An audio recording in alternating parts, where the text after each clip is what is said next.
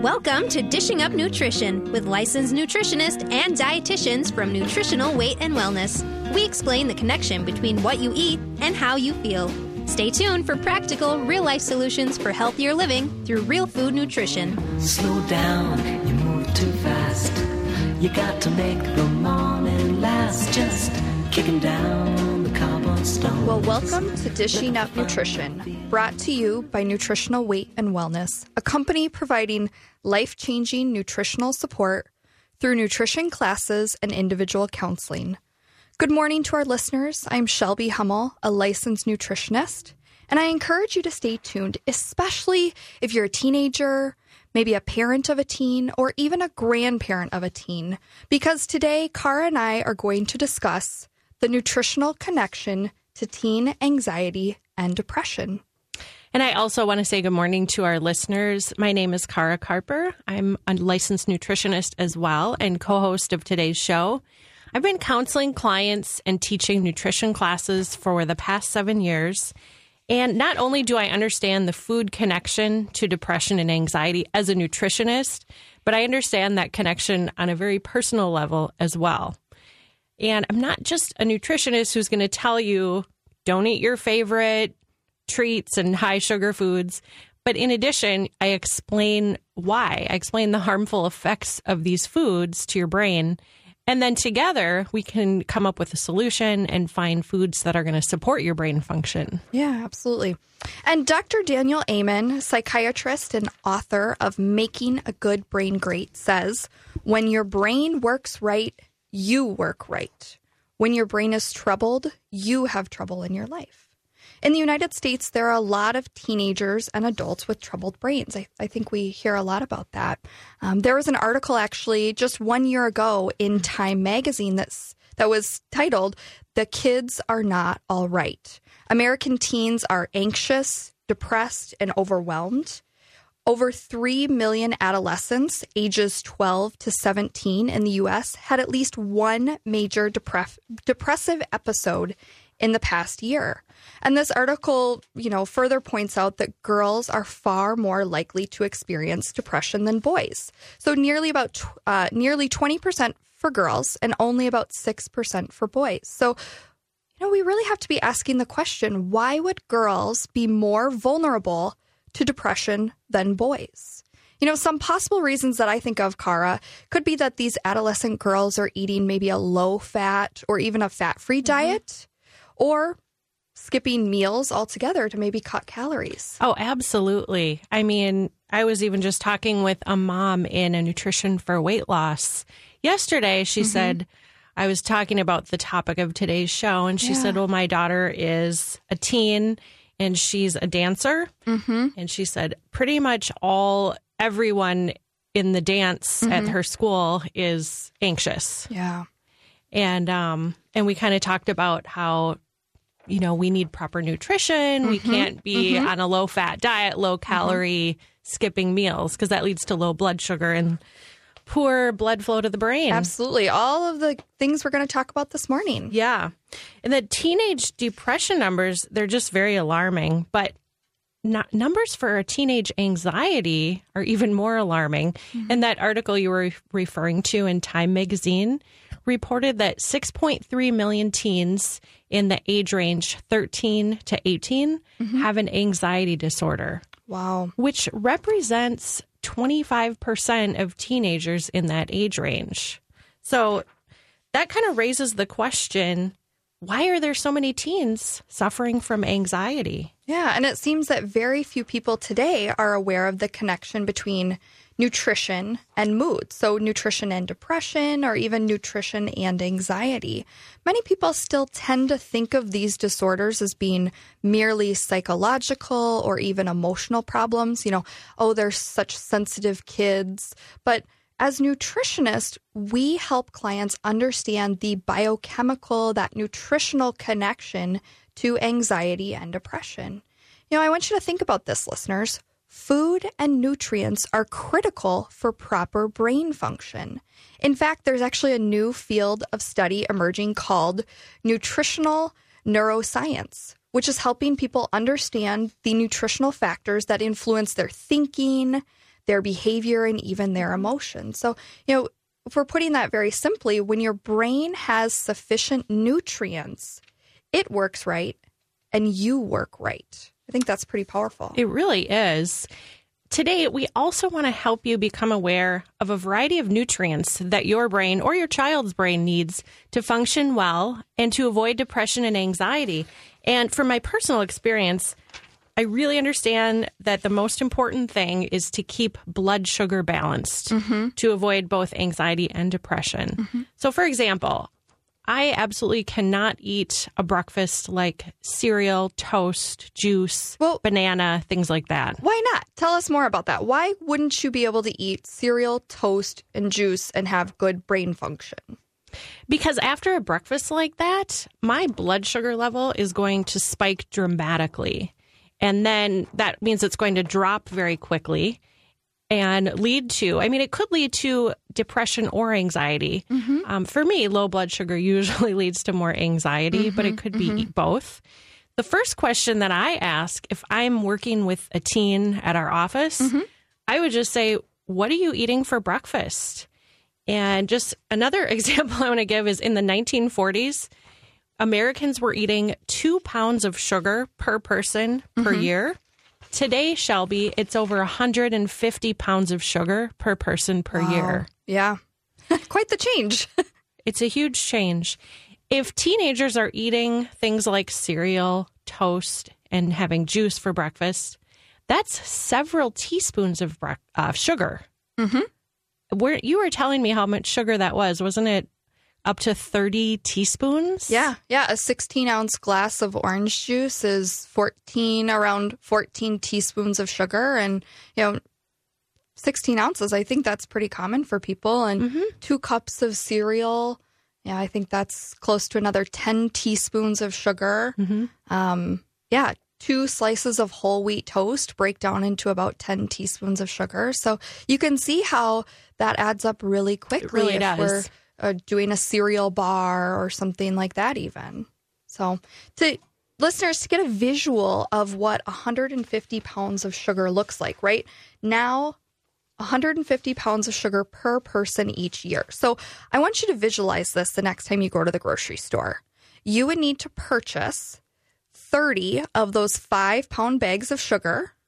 And when you stack up those five pound bags of sugar in your grocery cart, you probably need more than one at that point. But think of what that would look like. You'd have to haul two or three carts full of sugar out to your car. And right now, I'm thinking a lot about people with the the Halloween hangover Yes. of of sugar, and you know, throughout the days surrounding Halloween, the average person chows down nearly a pound and a half of candy. Wow. Yeah, and we think of that candy being full of high fructose corn syrup, maybe you know, food coloring or artificial sweeteners and bad fats. So, you know, if you're listening this morning, maybe you're thinking. But how do you know all of that sugar is bad, bad for our brains? You're beating up sugar, but how do you know that it's bad? Well, there's research behind this, and researchers from the Emory University School of Medicine in 2014 found that a poor diet full of high fructose corn syrup, and keep in mind that's what most sodas contain is high mm-hmm. fructose corn syrup, that can alter the brain health of mice. They found that an unhealthy diet could lead to an unhealthy mind. And the researcher, Constance Harrell, and her team discovered that stress hormones changed in adolescent mice when they were placed on a high sugar diet. Hmm. So they found that after 10 weeks, the adolescent mice that were eating a diet with high fructose corn syrup reacted differently to stress. And it's because the pathway in their brains that deals with stress had been changed. So the mice became depressed. Wow, it sounds like sugar equals stress Yes. in the brain. Yes. So sugar was causing the stress, which was leading to depression. Wow, that's powerful. Well, Kara, I definitely want to talk more about sugar consumption, but I think we're going to go to our first break. Okay. You are listening to Dishing Up Nutrition, and our discussion this morning is about nutritional connection to teen anxiety and depression. Throughout today's show, Kara and I will share information about a variety of nutrients and other vitamin supplements that have helped many of our clients relieve or ease the symptoms of anxiety and depression. Know, here's a list uh, question for you listeners this morning. Are you starting to slide down into seasonal affective disorder, also known as SAD, with fatigue, maybe low moods, and those carbohydrate cravings for donuts and crackers and chips? You know, if so, you may have nothing more than a vitamin D deficiency. And I want to let you know you're not alone. We encourage you to get your vitamin D level checked with a simple blood test. I had that done a couple months back. And, you know, when we get back from break, Car and I are going to help you understand the importance of having an adequate vitamin D level to prevent anxiety and depression. But if you have a question for us in the studio this morning, you can call us at 651 641 1071. We'll be right back. Welcome back to Dishing Up Nutrition, brought to you by Nutritional Weight and Wellness. Before break, we started discussing the importance of having adequate levels of vitamin D to help prevent anxiety and depression. When we think of vitamin D, we often think of bone health and immune system support.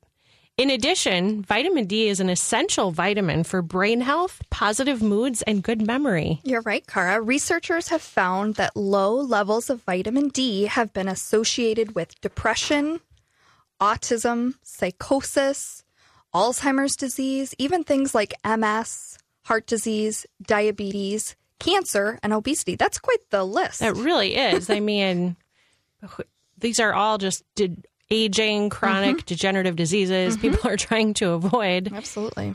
We strongly encourage you to have your vitamin D level tested. Most people are going to feel best when their vitamin D level is in the range between 50 to 80. Mm-hmm. And if you do, if you find that you're low and you need to supplement, it's very inexpensive.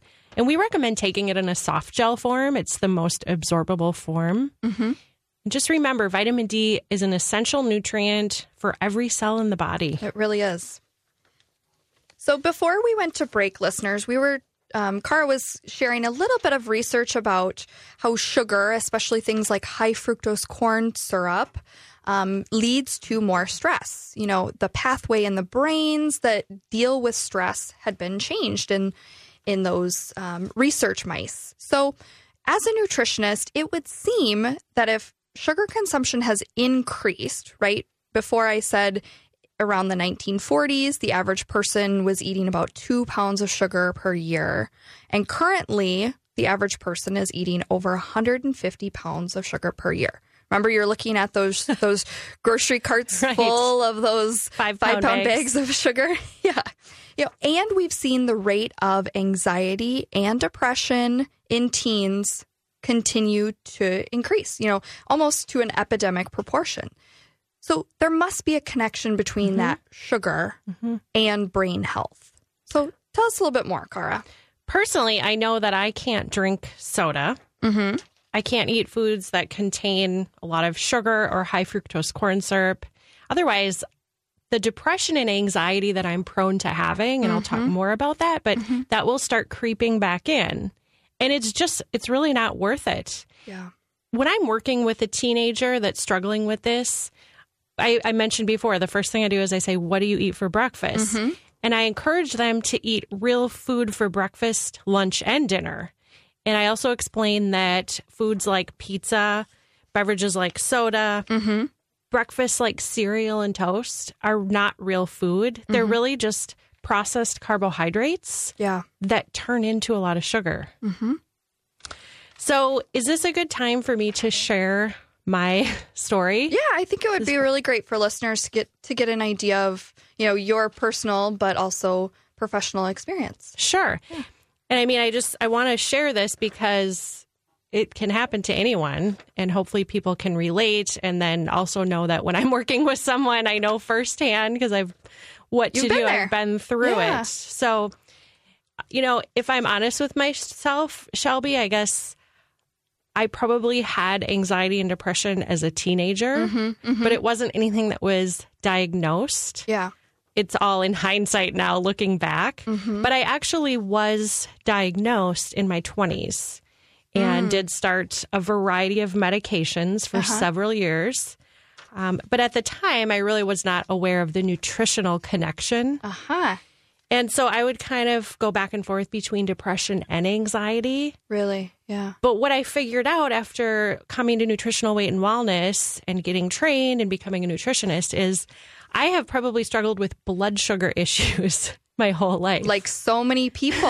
Right? When they understand, okay, the food that I eat does impact how I feel. Hmm But how scary for you to have that experience over years and years and years and not be able to actually put your finger on Right. well what impacts this you know Right. you started with medications it sounds like And some of them worked a little bit, but they all have side effects that are often very uncomfortable. yeah yeah Um, so my goal was always to get off the medication. And Yeah. what I do now is I just really have to eat about every three hours. yep I have to make sure that I'm starting out my day with protein and healthy fat, like eggs cooked in butter Mm-hmm. with some vegetables. Coffee and caffeine, I really cannot ever have on an empty stomach. I can have a Mm-hmm. Little as bit with food. But just an FYI, if teens are drinking caffeine, and we'll talk more about that too, that can really spike the blood sugar Mm-hmm. Yeah. and lead to a crash and anxiety and depression. And that's what was happening to me. So Yeah. once I figured all that out, I can maintain my moods Mm-hmm. without medication. well Kara give us give us some idea of what that crash would feel like for you if you had a blood sugar crash you said you'd feel maybe more anxious but what are some other things that you might have experienced Sure. I mean, heart palpitations, Mm-hmm. um, sweaty palms, more brain chatter, negative thinking. Mm-hmm. Um, could you know can also kind of lead to depression. yeah Maybe putting things out of proportion, making a bigger deal of things. Yeah. Would you ever get shaky? I know that if Mm-hmm. if I were to have a cup of coffee on an empty stomach, I Yes. would start to notice I'd get a little shaky or maybe feel I think we a lot of people call them like butterflies in your stomach, but I would just feel like not myself. Right, right. Something feels off, Mm-hmm. shaky, definitely is another um, symptom. Yeah. Yeah. And I think that for a lot of people who are listening this morning, or even, you know, if they're listening as a podcast, you know, they probably want to know, well, what do you do differently now? And you said you start your day off with breakfast, but, you know, what piece of advice would you give to a parent who's listening or even a grandparent who has a teenager in their life? You know, is there anything that, that you would say to them to get them started, you know, to help someone in their life? Sure. I mean, even with my daughter, and I mean, she's six, but I before Six going on 16, though, right? Exactly. she could be a little preteen some days. I start her day out with eggs, sausage, nitrate nitrate free Protein, it sausages. sounds like. Yep, protein and fat. Um, you know, I wouldn't send her off to school having just toast or mm-hmm. cereal or a mm-hmm. bagel or something like that mm-hmm. because I know that that would affect her moods and her energy. I've seen it. her teacher would be calling you and going, "What is what is different today?" right. And I try to send snacks that have protein and fat and just really avoiding things that are just carbohydrates on their own, like Yeah. granola bars, you know, chips, things like that. Those are going to create more anxiety and depression in a lot of kids. Yeah, granola bars and cereal. You know, think of all of those advertising dollars that have been spent to convince us that those quick, convenient things like cereal and toast and even juice, those things are the breakfast of champions, right? We hear mm-hmm. that all the time. But really, the truth is, those sorts of things are a breakfast that, that are going to contribute to more anxiety and depression. So, how did we become so confused on what to eat in the morning? You know, I talked a little bit earlier, but for myself, I know that a breakfast with some protein, with some good carbohydrates like fruit or vegetables, and some healthy fat like avocados, that is key for me to have a calm, a happy, and a relaxed brain. And who doesn't want that? Exactly. Shelby, is it time for break? Yeah, I think we should take our second break here quick. So, you are listening to Dishing Up Nutrition, brought to you by Nutritional Weight and Wellness. An important but often forgotten supplement to help decrease symptoms of anxiety and depression is called omega 3, found in food sources like salmon, mackerel, tuna, and herring. Deficiencies in those omega 3 fatty acids have been associated with cognitive decline, depression, mood swings, and even neuropathy. When we come back from break, we will share more about the importance of these essential fatty acids for good brain function. We'll be right back. Hey, Cravings, what's up? Not you, because I'm taking you down. Oh, didn't see that coming? Because I've always buckled under your pressure? Well, this is my house now. So bring it, ice cream. You want a piece of me cake? I see you in the pantry, potato chips. See, this super chick got herself to nutritional weight and wellness and learned that cravings aren't a willpower thing, more like a blood sugar, mineral deficiency, digestive thing. And eating in balance slays the beast. Animal protein, healthy fats, vegetable carbs. The temptation taming trifecta. Make you shrink and me shine. Do I feel deprived? Not when I'm armed with my nutritional weight and wellness num num chucks. So step off, cravings, or I'll swing you into oblivion. I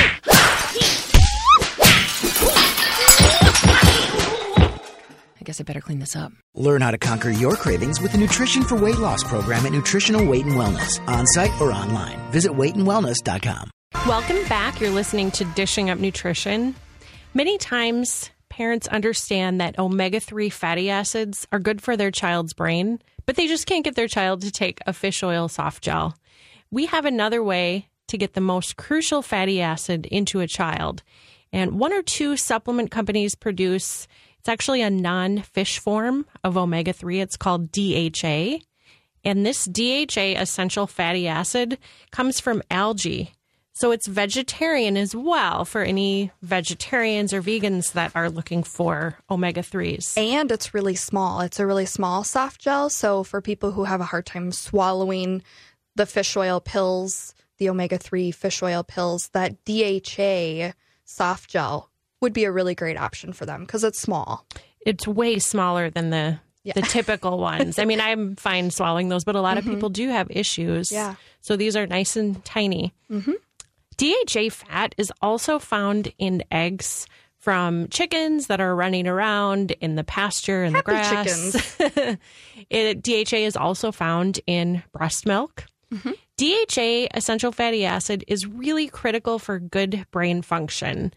And it's especially important for the development of babies' eyes, brain, and immune system. Mm-hmm. And I remember when I was pregnant, I was took DHA. I tell my clients to when they're pregnant, and a lot of doctors are recommending that as well. Yeah, absolutely. So before we went to break, Kara, we were talking a little bit about what anxiety or depression or low blood sugar would would feel like for someone who's experiencing um, those symptoms. You know, we were talking about how breakfast really sets someone up to have good moods throughout the day. You know, it could be a breakfast that's going to give us good energy and positive moods and a good outlook. That's right. But it could be a sugar, uh, you know, a really high sugar breakfast that's going to set us up for that blood sugar spike and crash that you talked about. So, you know, tell us a little bit more about how you support your clients and how you encourage them to support their brain health at breakfast. Sure. Some people enjoy having eggs and bacon and as their protein and fat, maybe cook the eggs in some butter. They may have some vegetables with that. Mm-hmm. Sometimes I'll just think outside the box and I'll have more of a dinner for breakfast. Mm-hmm. And if there's leftovers, I've been known to eat a hamburger for breakfast. Yeah. Maybe a hamburger with some sweet potato and mm-hmm. butter. um, Yum. a little side of vegetables. and teens, we often hear that, you know, some teens are rushed in the morning, especially if they have an early start for school. And a protein shake might work better in some situations, especially for option. teenagers. Yeah, Exactly. I hear that a lot from from parents who are bringing in their kids and they think, you know, if I only have this much time, what do I send them out with? And I think the Yeah. protein shake is a great option. And I know we have quite a few recipes on our website at weightandwellness.com if anyone yeah, needs that's some a more great direction. suggestion.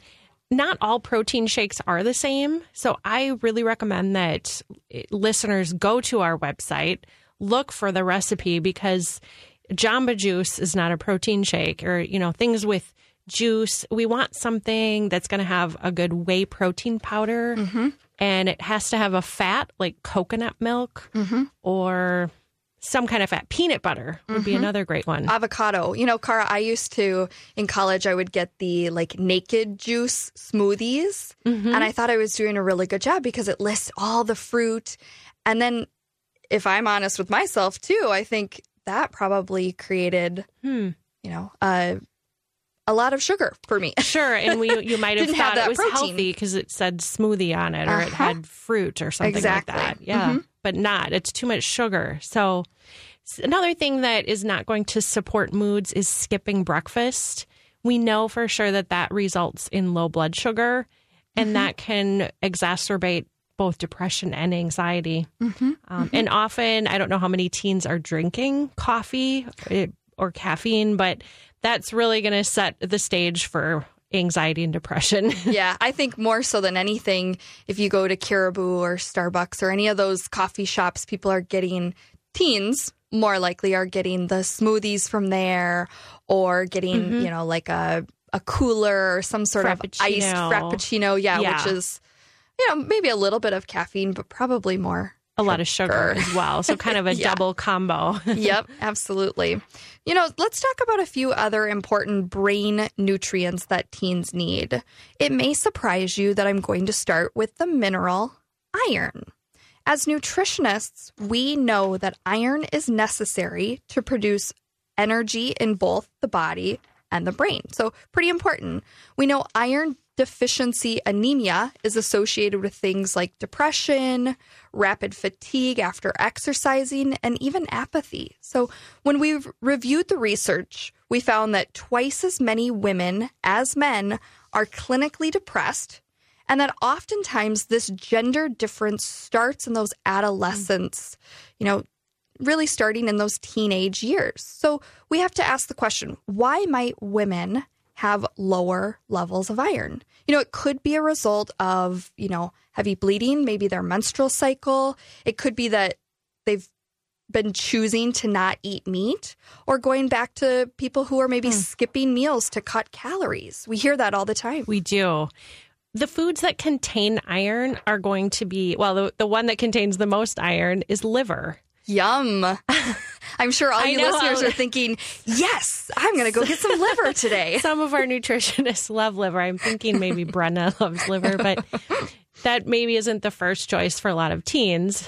So, other great sources of iron would be steak, Mm-hmm. grass fed meat or grass fed burgers, buffalo or bison, Yep.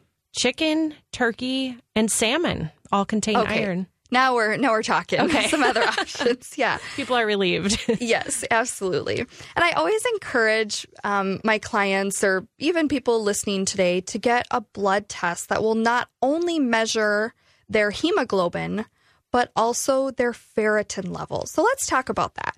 Your ferritin level is testing the amount of iron that is stored in your body.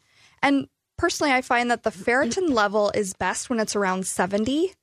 I've had many clients who, if their ferritin level is 20 or even lower, that person or even that teenager mm-hmm. is no doubt lacking energy and is probably feeling somewhat mm-hmm. depressed or down. I actually I had a client coming in um, I believe she was about 14 or 15 and she was having you know low energy wasn't able to perform cross country. You know her coach actually mm-hmm. asked her parents you know to get things figured out because her energy was was just tanking at cross country meets and yeah the first time around they didn't t- they didn't test her ferritin level um, and finally she she got that tested and it was re- it was scary low that she had to spend time in Hmm. The hospital Oh I mean, my was- goodness. yeah so really important to have Okay. that ferritin level tested So she, I'm guessing she kept they kept testing her hemoglobin her hemoglobin and, and, it was normal. her. Yep. or it was in that normal range. Yep, it was in the normal range. Her iron level was low. She wasn't eating a lot of meat,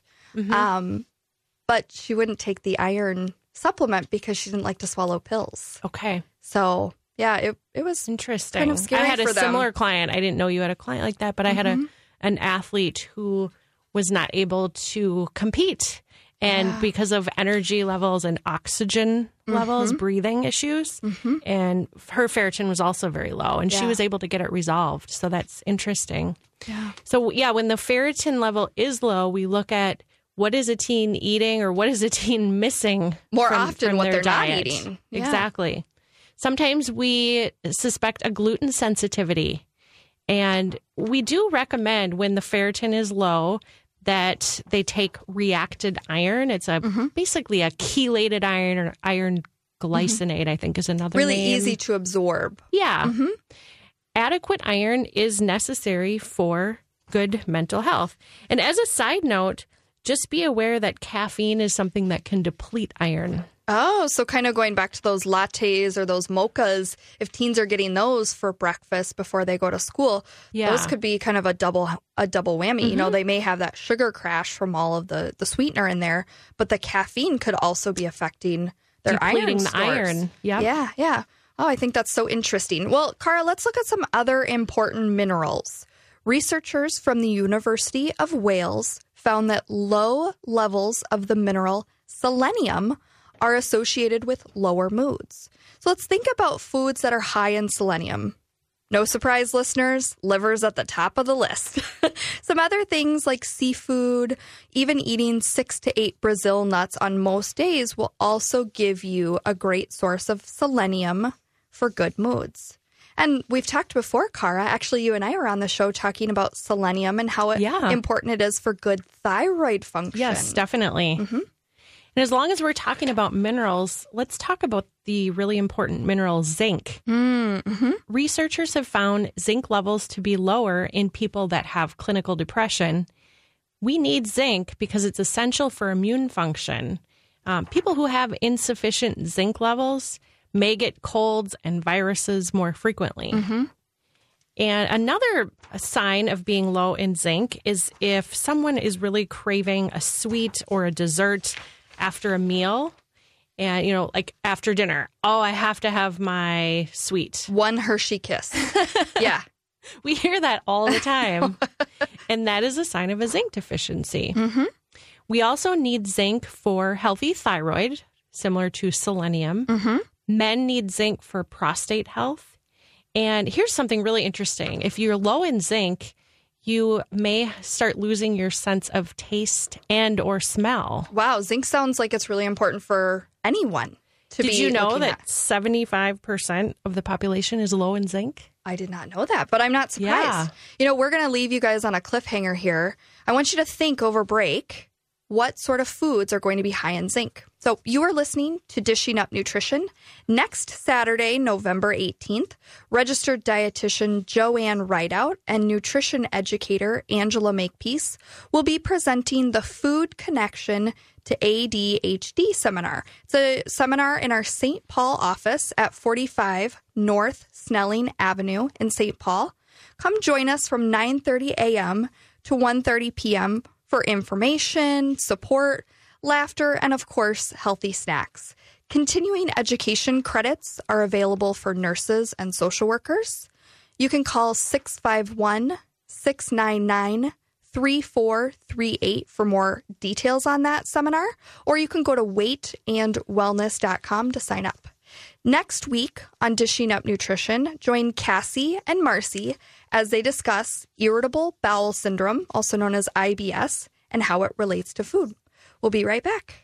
Welcome back to Dishing Up Nutrition. Here's an interesting fact about the sales of soda and energy drinks. As the dangers of soda are becoming more and more known to the general public, the sales of soda have dropped, but only to be taken over by sports drinks and energy mm-hmm. drinks. The sales of sports and energy drinks are skyrocketing. When you look at the label, you can see that these drinks are marketed as having mental and performance benefits. But in reality, they're just another form of sugar. The sugar is getting into the body, it's getting into the brain. Sugar and alcohol are both depressants. And so we know that all of these things sugar, caffeine, alcohol are not good for teens having anxiety and depression. Well, and especially when you think about those developing brains. I mean, the brain is still developing into the the mid 20s. So, you know, if you're Yeah. having those stimulants and those depressants, you know, those are going to impact the health of the brain, you know. Yep, so we that's always a good reminder about the brain developing into the 20s. we always get parents or grandparents who ask, you know, well, if they are in sports, you know, what would be a good thing for them to drink? And we say water. Water. Keep it simple. Yeah. if someone is exercising for an hour, they just really need water. Mm-hmm. Um, you know, uh, maybe a long distance runner on during a race may need an electrolyte replacement at some point, Yeah. but we would encourage one without sugar and not a typical Gatorade. Yeah, absolutely. And, you know, Kara, this is perfect because we actually have a caller. Joan, you have a question for us about potassium this morning? Yes. Um, I'm being treated for a skin disease, Mm-hmm. and uh, I'm on uh, CellCept, folic acid, uh, and prednisone right now. Okay. And uh, they did some blood work, and I got a call. She said everything looks fine except that my potassium levels were high. And after I got off the phone, I thought, I wonder, does she mean they were low? Yeah. I don't know why they would be. I I know I eat bananas, but not that you know every other week maybe, Yeah. and I'll have a handful of pistachios here and there. But do you think she meant it was low? You know, that's a really great question. You know, are you noticing that you have, you know, weak legs or Yes. you tire easily? Yes. Oh, that to me sounds like it is related to potassium. You know, I would recommend, you know, maybe give your doctor's office a call and just confirm that because if you do indeed have low potassium, Uh-huh. you know, that could be related to those electrolytes like Kara and I were talking about. Um, Okay. but yeah, it would be really important to know if it is out of range, if it's if it's too high or too low, and Right, if it right. is low, looking at a simple electrolyte replacement, not something like Gatorade that has um, a lot of sugar in there, but No, okay. um, give our office a call today after you you touch base, or even next week after you touch base with your doctor. Um, if you have any more questions about how to rebalance those electrolytes, because we want you to be feeling good. Yeah. Really. Okay. Well, thanks for your call this Thank you. Yeah, so Kara, um, you know, when we were talking about zinc before break, we left all of our listeners thinking about what foods would be high in zinc. And, you know, by now, our listeners probably know we're going to talk about liver, but we're going to give you some other options, guys. You don't have to eat liver. But, you know, when we're thinking about foods that are high in zinc, the answer is animal protein. So beef and chicken and turkey and bison and even things like pork. So if you think you may be low in zinc, I'm going to recommend you stop in one of our seven metro offices and ask one of our lovely staff members for a zinc taste test. It's free. You can come in. It only takes a few minutes, but oftentimes we find that people who are low in zinc need 30 to 50 milligrams of zinc daily to support good immune mm-hmm. function and healthy brain function. Not only teens, but you know people who are getting colds and frequent right. flu. You know, men who need some support with prostate health. All those things you mm-hmm. reported, mm-hmm. Kara. It's good for skin. It's great going into the winter too, when our immune system is down a little that. bit. Yep, support that immune system. As we reported earlier in the show today, 25% of teens in the age range 13 through 18 have an anxiety disorder. Many of those teens are even too anxious to go to school. Yeah. And that's really disheartening. Uh, As a nutritionist who works with teens and their parents, both Shelby and I understand that you cannot supplement a depressed or anxious teen or an adult out of a poor diet. So you can't just take a bunch of supplements mm-hmm, and mm-hmm. not focus on diet. Have to focus on the real food. Exactly. Sometimes adding supplements in is important, but we already want to have that foundation of the, mm-hmm. the real food. Yeah. We believe that in order to restore brain function and lift depression and anxiety, the first step is to eat real food in balance. And so you might be asking some questions like, well, how does real protein like fish, chicken, eggs, beef, turkey, pork, or seafood, how does that support brain health? Why is it important to eat vegetables and fruits as my carbohydrates for good brain health? Why do I need healthy fats for good brain health? Yeah, and when we look at those food groups, we know that they are critical for good mental health. You know, the protein foods that we eat, like eggs, beef, chicken, turkey, and even seafood, they're actually broken down in our digestive system into those individual amino acids. And those amino acids work to build all of our neurotransmitters or our brain chemicals. So when we're eating animal protein, those proteins break down into the building blocks for our brain chemicals. And those brain chemicals help our cells communicate with each other. You know, so I don't want to get too sciency here or too complex, but I want listeners to know that the neurotransmitter dopamine is made from the amino acid called tyrosine. And the neurotransmitter serotonin is made from the amino acid tryptophan. And I think of serotonin as the the really important brain chemical for sleep and for good mm-hmm. mood. So when there's a lack of protein, there is often a lack of those amino acids. And researchers have found that without sufficient dopamine and serotonin, those those brain chemicals, people are often anxious, aggressive, you know, they have low moods. And with that great information, good mental health really starts with eating a sufficient amount of animal protein. Mm-hmm. Some of our clients have lost their will to eat, even, and others are not interested in eating a steak or a chicken breast. So, you know, we talked earlier about having things like eggs or a protein shake. Mm-hmm. Um, yeah, Cart, do you want to take a caller? We we've got another caller.